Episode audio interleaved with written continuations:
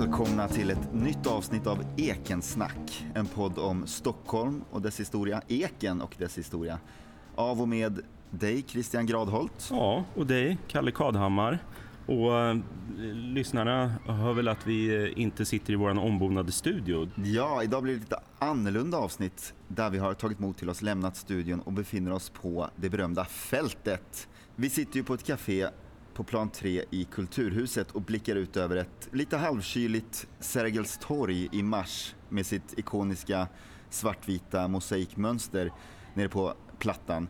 Ganska tidig lördagsmorgon men eh, vissa har redan letat sig ut på stan och ett par polisbilar cirkulerar. Det här är en plats det har ju pratats och skrivits om det här förr, men vi kände väl en viss plikt att beröra det, för man kan ju inte göra en podcast om Stockholms historia utan att prata om just Klarakvarteren. När man pratar om den här trakten eh, så säger man ju ofta Klara. Eller det var kanske mer förr, vi säger ju Norrmalm eller city eller helt enkelt inne i stan. Alltså nedre Norrmalm var ju ett begrepp som användes väldigt mycket när man rev här. Och Klara används lite ja, lite om vartannat. Men det är ju lite av en misnomer eftersom vi kommer även prata om delar av Jakobs församling. Hur som helst så föreslår jag i alla fall att vi förlägger dagens område till den del av stan som ligger mellan den gamla Barnhusträdgårdsgatan i norr och det var ju den som sen blev Tunnelgatan och det är ju Olof Palmes gata idag och Norrström i söder. Och så har vi ju Klara sjö i väster och kanske Kungsträdgården, Regeringsgatan i öster. Men eh, vi ska börja med en liten historisk tillbakablick på det här området. För det har ju inte sett ut som det gör nu särskilt länge, eller hur? Jag nämnde ju att vi var på fältet tidigare och hade vi varit här i Stockholms ungdom på samma plats då hade du kunnat ta mig bokstavligt. Faktum är att på den här platsen och rent av på den här nivån över vattenytan, typ på eh, Kulturhusets tredje våning idag, sträckte sig Brunkebergsåsen fram. Så tänk lite utseendet av nuvarande Observatorielunden. Du vet. Det var liksom en helt enkelt en avlång kulle med en äng av gräs här ett 20-tal meter högre upp än nuvarande markplan. Ytterligare faktorer som har påverkat det här området är ju Kungsholms och Barnhusviken som de hette förr. Och idag säger man ju helt enkelt eh, Klara sjö eh, som då var avsevärt mycket större. Hmm. Klara sjö gick på 1200-talet ända upp till Drottninggatan från vässet. Och det har funnits byar och gårdar. En eh, hette Väsby som låg vid Hötorget och en annan uppe vid Tegnérlunden som hette Ekeby. Och det var ju här nere på Klara Gärde som Magnus Ladulås upplät ett område till Sankta Klara kloster som invigdes 1289. Och um, vi måste bara klara ut vem den här Klara var. Klara ut det. Mm. Hon föddes i Assisi i Italien 1194 som Chiara Offreduccio och var eh, en av eh, Franciscus av Assisis tidiga följare. Och med stöd av honom så startade hon en nunneorden vars bärande idéer i stort sett sammanföll med franciskanernas, det vill säga framförallt fattigdom. Mm. Men till skillnad från gråbröderna då, som franciskanerna kallas i Sverige så gällde även avskildhet, vilket var något specifikt för kvinnor, alltså nunnor. Och Klara hon kanoniserades av påve Alexander den fjärde 1255. 1958 så annonserade Vatikanen att Sankta Clara nu hade utsetts att vara televisionens skyddshelgon. Eftersom vi, hon vid ett tillfälle av sjukdom inte kunde delta i mässan. Men hon lär ha sett den utspela sig på väggen framför sjuksängen. Och här har vi hon även skyddshelgon för ögonsjuka. Men äh, här på klostret på Klara Gärde så levde nunnorna i avskildhet ända fram till Gustav Vasa då, som lät riva klostret och använda teglet till stadsmuren nere på Stadsholmen. Mm -hmm. Platsen hade ju också en avgörande roll för Stockholms historia vid ett specifikt tillfälle i oktober 1471 inleddes på denna plats ett stort slag. Ja. Många av er känner säkert till saken. Striden stod mellan eh, unionsförespråkare av Kalmarunionen, ledda av danske kung Kristian I, som då eh, stod mot den svenska riksföreståndaren Sten Stures anhängare som ville lösgöra Sverige från unionen. Den danske kungen belägrade ju Stockholm med en flotta Förhandlingar om en fredlig uppgörelse pågick men avbröts på Sten Stures initiativ. Troligen då han med liksom sin större trupp ansåg sig ha en större chans att vinna framgång med en militär lösning. Så eh, Sten Sture vann det här slaget och kom att utnyttja det i sin propaganda och lät sprida berättelser om det där han liksom framhävdes som den stora hjälten. Men det skedde alltså just här och konsekvensen blev ju att Kalmarunionen upplöstes. Och ytterligare en produkt av slaget vid Brunkeberg som vi kan se än idag, det är ju skulpturen Sankt Göran och draken Mm. av eh, Bernt Notke från Lübeck. Eh, Den står ju i Storkyrkan sedan 1489 och draken är ju naturligtvis dansken och prinsessan är Stockholm och det är en, en ofta använd symbolik. Åren gick ju och stan växte som bekant under 1600 och 1700-talet. Då blev Norrmalm liksom en förlängning av Stadsholmens norra, mer borgerliga del kan man ju säga. Och I de här kvarteren bodde ju då Stockholms övre medelklass kan man säga. Bellman bland annat. Och faktiskt Gustav IIIs mördare Ankarström bodde där med flera. Jaha, vet, du exakt var eller? Ja, han bodde på Gamla Brogatan faktiskt. Och huset, eller delar av huset, kvarteret, finns faktiskt kvar än idag. Jaha? Det är en av få delar som inte revs. Ja. Men dit kommer vi.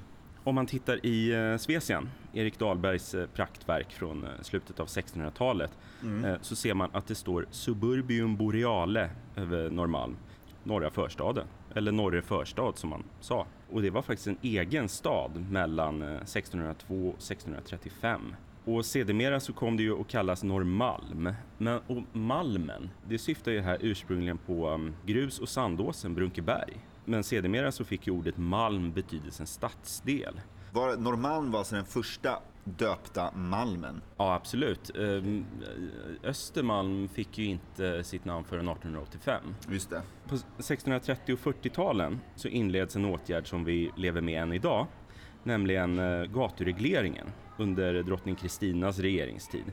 Det innebar att trakten fick ett rutnätsmönster i gatustrukturen. Eh, För tidigare hade ju stigar löpt lite kors och tvärs som eh, geografin tillät. Men nu ville man ju att Stockholm, ja som du sa innan, skulle expandera utåt Malmarna och då krävdes en, en rationell struktur. Men just på nedre Norrmalm så gick regleringen först ganska trögt. Det var svårt att övertyga de mer besuttna i trakten att ändra på tomtgränser och så vidare. Och kan du tänka dig, då började som en händelse brinna något enormt. Så 1640, när de rika trilskade som mest, så ödelades bortåt eh, 250 gårdar här i trakten. Och vilken flax man hade ju, alltså för efter det här så gick regleringen betydligt mycket smidigare. Det är ju påpassligt. Men det blev ingen massiv exploatering. Byggandet gick ganska trögt. Men 1751 då brinner det igen. Och allt mellan Drottninggatan och Klara sjö i stort sett förintades. Eh, liksom Klara kyrkas spira. Och du nämnde ju några, några kända personer tidigare. Och det är ju svårt att prata om eh, Klara här utan att nämna skulptören Sergel. Just det. Eh, han hade ju sin ateljé strax nedanför eh, bion, där vid Hötorget. Eh, det är utmärkt i gatan där var hans eh, ateljé låg. Just det. Jag vill även belysa Jenny Lind. Hon, är, hon föddes här i huset eh, Mäster Samuelsgatan 40. Det är ju utan tvekan något speciellt med Klara kvarteren och det finns ju såklart en anledning till det här. Och det är ju järnvägen Ja. och, och centralstation som invigdes 1871. Med den kom ju mängder av hotell. Bland de mer kända är väl eh, V6 slash Continental och Ritz och Terminus och Park. Och alla de här är ju finare hotell på Vasagatan. Men en fundamental beståndsdel i Klara kvarterens karaktär det är ju de mindre hotellen. Eh, Och det kunde ju röra sig om eh, några rum högre upp i, i vanliga hus. Och det finns ju såklart eh, mängder av anekdoter kring alla de här hotellen. Men jag tänkte ta upp en av de mest kända och den utspelades på Hotell Hellman på Bryggargatan 5. Vet, vet du vad som hände där den 16 september 1920? Nej. Det var ju poeten Dan Andersson. Han hade tagit in där och det blev i stort sett det sista han gjorde för personalen, de hade rökt med vätecyanid i syfte att utrota vägglössen. Sen hade de inte vädrat ordentligt så um, Dan Andersson han vaknade aldrig upp igen. Jag undrar vad Airbnb-ratingen blev på den vistelsen. Ja, och en annan anekdot. Vägg i vägg med Hotell Hellman så låg Hotell Temperance. Och vet du vad som hände där 1910? Nej. Det var Johan Alfred Ander som hade tagit in här dagen innan han begick det här hemska rånmordet nere på JRLs växlingskontor nere på Malmtorgsgatan. Och det var ju ett brott som skulle komma att kosta honom huvudet. Han blev den sista som avrättades i Sverige. Men han hade ju ett rum här och personalen tyckte att han hade betett sig märkligt. Ehm, och det här anmälde de till polisen och det visade sig att Ander hade lämnat kvar en koffert med blodiga sedlar och ett porträttfotografi av honom själv och hans prästbetyg. Så det krävdes inget geni för att fatta vem det var som hade begått det här rånmordet. Och Per Westberg, han har ju skrivit om de här allra sunkigaste hotellen. Och de var eh, inrökta och ingroggade och portierlogen låg precis innanför porten medan man fick klättra högt upp i upp på vinden eller ut, på, ut i ett gårdshus för att komma till rummen. Men eh, vad var det mer som kom till trakten som en konsekvens av järnvägen? Ja, tidningar. Så här fanns eh, Stockholms Dagblad och Svenska Dagbladet och Dagens Nyheter och Nya Dagligt Allehanda och så Aftonbladet som flyttade in 1884. Så hade de ju tryckeriet, ofta i samma byggnad som redaktionen. Och om man flyttade in sin tidning till något av kvarteren här, då hade man ju bara 200 meter till eh, centralstationen. Så det var ju smidigt när man skulle köra ut tidningarna ut i landet med tåg. Vad ger tidningarna i sin tur upphov till då? aspirerande skribenter och poeter. De satt på ölcaféer och, och restauranger och här i närheten då och skrev på sina dikter och sen strök de runt mellan tidningarnas redaktioner för att försöka sälja dem. Mm, och det ena tenderar att leda till det andra. Vissa etablerade kontor lockar till sig liknande branscher hade det funnits kvar idag i sin dåvarande form, då tänker jag att det hade haft lite liksom samma identitet som kanske idag innehas av Södermalm. Här bodde ju liksom konstnärer, grafiker, artister. Det andades mycket humaniora, konst, bild, media. Men det skulle få ett stopp. Ett led av händelser och olika beslut skulle komma att förändra den här platsen helt. Det är väl knappt någon stockholmare som inte känner till vad som hände. Men det är inte alltid man djupdyker i själva förloppet och det tänkte vi väl göra lite nu. Under hela 1900-talets första hälft som vi är inne på här tidigare så har det ju förekommit diskussioner om förändringar av Klarakvarteren. Och jag, när vi kommer in nu här eh, i svärtan så tycker jag som vanligt att man måste förhålla sig ödmjukt till historien och eh, dåtidens beslut. Man var ju inte mindre kloka på den tiden, antagligen tvärtom, men man agerade ju utifrån andra förutsättningar. Och vid 1900-talets mitt här då var ju stora delar av Stockholms innerstad otroligt nedgånget. Det var ju faktiskt så att många hatade de här kvarteren. Trångbott, inget rinnande vatten. Och det var ju inte, som du säger, det var inte bara Klara som var nedgånget utan hela Nej. Gamla stan och Södermalm och Kungsholmen, de var ju rätt risiga här. Eh, men om man ska ta upp en konkret anledning till i alla fall viss nedgång eh, så kan man ju påminna om att en reglering var påtänkt eh, länge mm. under 1900-talet. Och, och, och, grejen var att alla var överens om det här, alltså rakt över det politiska spektrat. Mm. Så det förelåg ett ombyggnadsförbud här i Klara under 30 och 40-talen och stora mängder fastigheter hade köpts in av staden inför regleringen. Och, och, hur intresserade är politiker av att tillsätta pengar för renoveringar av fastigheter som man vet kommer rivas inom kanske inte allt för länge? Och till på köpet här då, så kommer vi med efterkrigstiden framförallt två behov kan man väl liksom bena ut som skulle komma att sätta sin prägel på stadsplaneringen generellt i Stockholm. Dels har vi då den explosionsartade ekonomiska tillväxten ju på 50-talet som innebär bland annat fler bilister och ett stort behov av en mer bilvänlig stad. Både på ytan, det vill säga i form av liksom reglerade och breddade gator med färre backar och även under ytan, det vill säga i form av tunnlar, genvägar. Man vill ju bygga ut tunnelbanan också som hade sett sin födelse på Södermalm, det pratade vi om i vårt första avsnitt. Och efter andra världskriget såg man ju dessutom ett antal behov i stan i form av eh, skyddsrum och lagerhållning och så vidare. Så det här ledde ju hand i hand med en enorm framtidsoptimism och kanske en viss fartblindhet till att man beslutade att sanera och bygga om stora delar av innerstan. Men jag tänker att vi kanske kan nämna några viktiga hållpunkter, främst sådana som eh, relaterar till vad vi ser med våra egna ögon idag. Och det här med att ha en 5-6 skyskrapor någonstans i Klara, det, det, var faktiskt ingen mindre än arkitekten Wilhelm Edvard Klemming som föreslog redan 1907 att på så sätt skulle man kunna spara pengar och mark och ha råd med en förlängning av Sveavägen till Gustav Adolfs torg. Just det. Och vad är Hötorgsskraporna om inte precis det som Klemming föreslog? Och senare skulle borgarrådet Yngve Larsson kalla de här eh, Hötorgsskraporna som byggdes för eh, de fem trumpetstötarna. Och 1912 då fastställs P.O. Hallmans stadsplaneförslag. Och där är Sveavägen inte förlängd till Gustav Adolfs torg utan den grenade ut sig mot Hamngatan. Så någon öppen plats här, där Sergels torg ligger idag, fanns inte med i den här planen.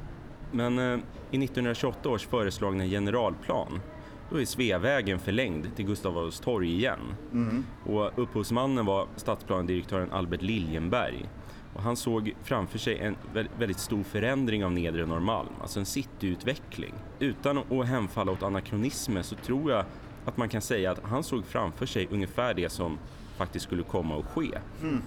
1932-33 då sker en stor stadsplanetävling och det centrala här det handlade om Sveavägen. För Sveavägens eventuella förlängning det har varit liksom den stora frågan i alla olika regleringsförslag. Men i den här tävlingen så utsågs ingen enskild vinnare. Det var tre olika planer som vann pris. Och eh, eftersom eh, Liljenberg satt i juryn så visade det sig att alla vinnande förslag hade en förlängd Sveaväg.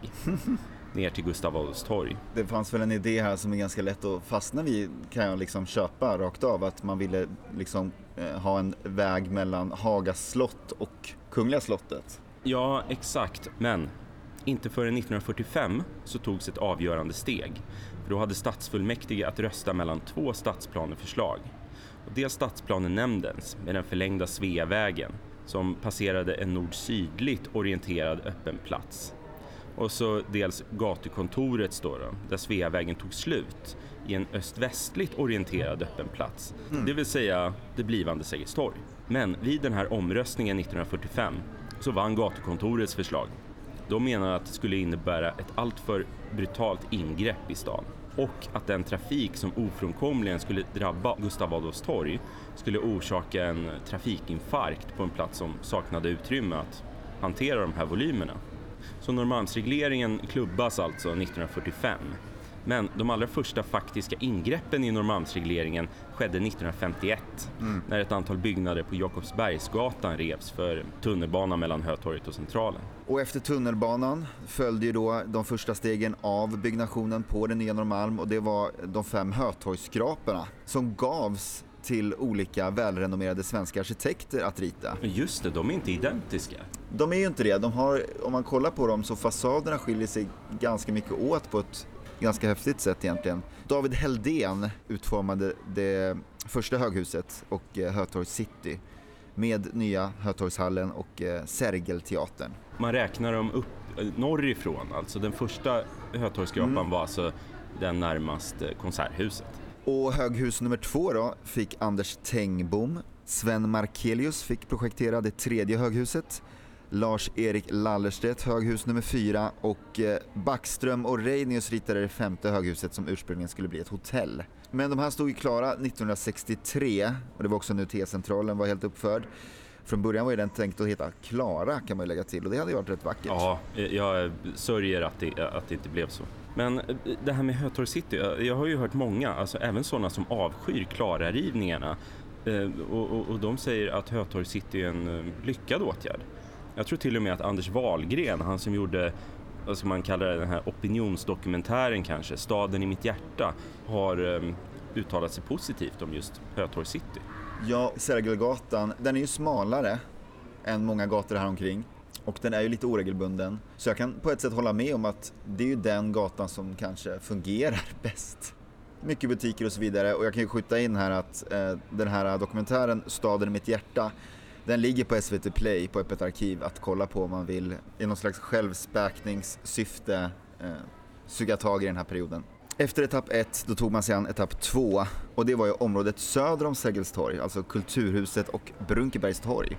Och därefter följde Åhléns city, Sverigehuset, Kungsträdgården, PK-huset och vad man ju då tyvärr måste påpeka är ju att i samband med varenda ett av de här husens uppförande fick man ett gammalt vackert hus ge vika. Enligt uppgifter revs omkring 700 byggnader här i Klarakvarteren. Ja, och det var ju nu som Yngve Larsson, han som kallade Hötorgsskraporna för trumpetstötar, det var nu han började bli skeptisk till hela skalan, omfattningen på det här. Men nu, nu leddes ju den politiska majoriteten av en person som var väldigt positiv till totalsanering, nämligen den som kanske mest förknippas med hela det här projektet och det är ju Hjalmar Mer. Mm. Och det är även nu som de här många parkeringshusen ritas in i planerna och parkaden och elefanten och de här. När man planerade det nya Norrmalm hade man en intressant filosofi om att människor skulle röra sig på tre plan. Under, på och över mark. Därför lät man till exempel Malmskillnadsgatan och Mäster Samuelsgatan gå i viadukter över markplan Samtidigt byggde man ju då Sergels torg och Sergelgången och ett helt liksom, butiksområde därtill under markplan. Så det är en spännande idé faktiskt, som på pappret nog kändes väldigt futuristisk. Men den har ju kanske visat sig vara lite utopisk. Den har ju inte riktigt fungerat tycker jag personligen. Det är ju lite krångligt att ta sig upp på de här viadukterna och det har ju liksom lett till en liksom ond spiral där litet flöde av människor leder till få butiker vilket i sin tur leder till färre människor och så vidare. Jag tycker att Anders Gullberg, han som skrev mastodontverket City, drömmen om ett nytt hjärta, han sammanfattar det här ganska träffande tycker jag. Den modernistiska urbanismens tragiska ironi är att dess triumf bidragit till att förgöra just det urbana liv den syftade till att befria.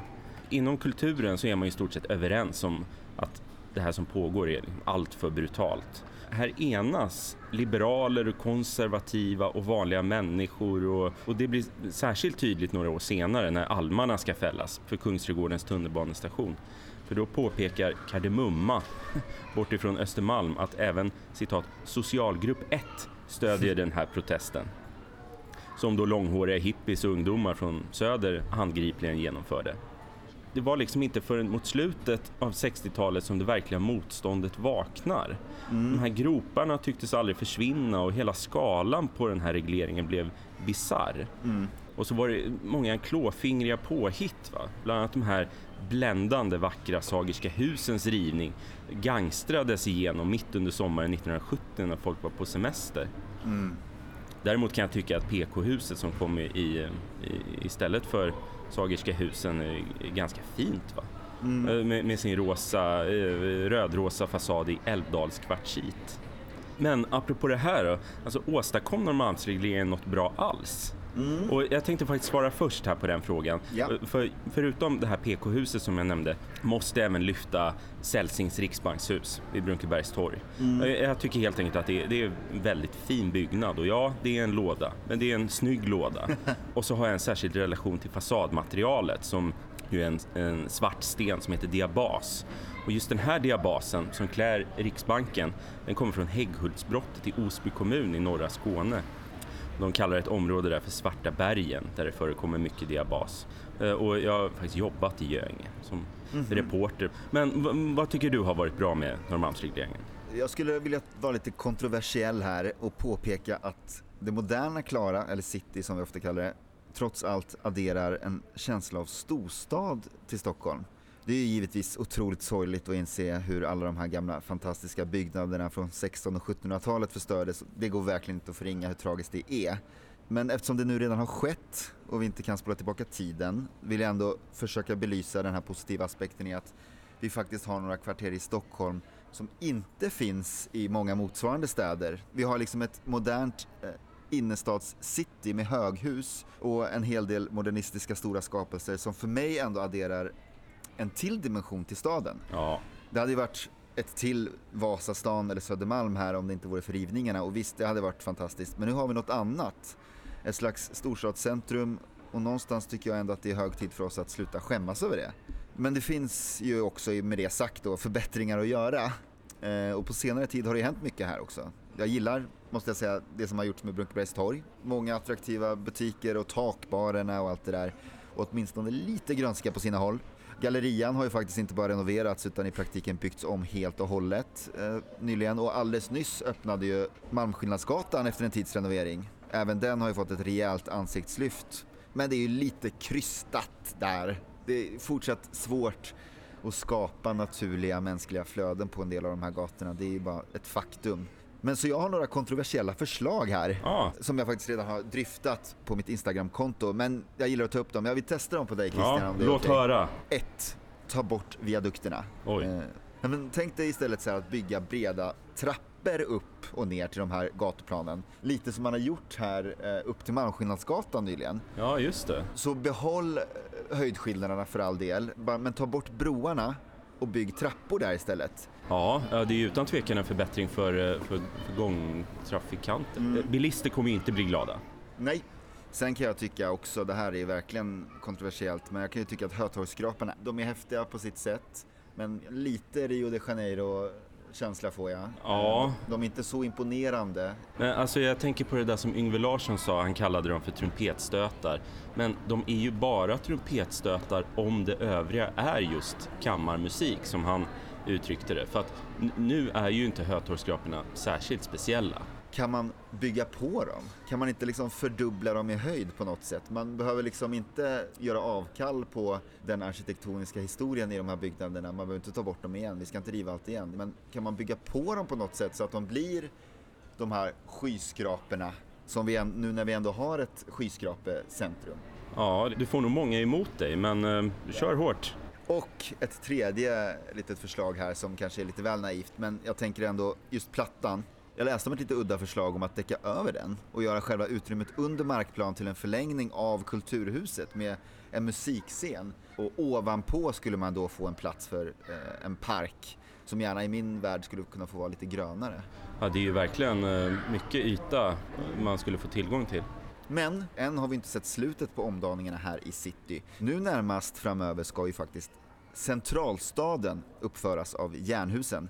Man ska alltså däcka över järnvägen och järnvägsparken och bygga kontor och bostäder och butiker ovanpå nuvarande räls. Det här måste jag ändå säga att jag är positivt inställd till, själva grundidén. Jag har faktiskt längtat efter det här beslutet. Man kan ju liksom diskutera förslaget i sig. Det var ju arkitektfirman Foster and Partners som vann arkitekttävlingen och det återstår ju en sådär 20 år innan vi får se någon form av resultat. Men att vi däckar över tågrälsen och bygger hus ovanpå, det gillar jag. Ja, det håller jag med om och eh, jag stöttar alla förslag som på något sätt eh, kommer förändra den här bedrövliga järnvägsparken. Ja. Och det, ju, det var ju en park fram till eh, Norrmalmsregleringen det blir sex kvarter som byggs ovanför spåren. Man ska bygga en nod för olika trafikslag med en ny resenärstunnel under Klarabergsgatan som binder samman allt från Arlanda Express till bussar till tunnelbana. Klarabergsbron som byggdes först som en bro och breddades senare, eh, den ska smalnas av igen enligt förslaget och så ska istället centralhallen byggas ut så bron blir 15 meter bred istället för 30. Och på södra sidan av centralhallen en bro upp från centralplan till de här byggnaderna uppe på. Den södra gaveln är idag också igentäppt och det ska åtgärdas så att man får tillbaka det ljusinsläpp som en gång fanns ursprungligen. Ja, underbart. Mm. De kommer också jobba med att få in mycket grönska, vilket är glädjande. De som rör sig i centralstaden ska alltid ha något grönt i blickfånget, säger man. Och det här öppnar också upp för att man ska fortsätta göra så norrut längs med Klara sjö, där det ju finns potential för otaliga tomter där man skulle kunna upplåta vattennära bostäder och förhoppningsvis en del parker också istället för det som är idag, en trafikled och en mängd järnvägsspår. Ja, det tycker jag låter bra. Jag stöttar det här förslaget. Mm. Klara fortsätter att förändras. Ja, mer än något annat ställe i Stockholm definierar väl Klara just vad som utgör en stad. Den här ständiga förändringen och förvandlingen. Så trots alla sina brister så får man väl avsluta med en kärleksförklaring till Klarakvarteren. En olycklig kärlek kanske, men ändå en kärlek. Och med det är vi klara för idag. Om ni har några frågor eller eh, rättelser så får ni gärna skicka dem till vår mejladress som är ekensnack gmail.com. Just det, och dig hittar man ju på Instagram at stockholms historia. Ja, och dig Kalle, dig hittar man på Instagramkontot i en förvandlad stad. Och musiken tackar vi Christian Jäderberg för. Tack för idag!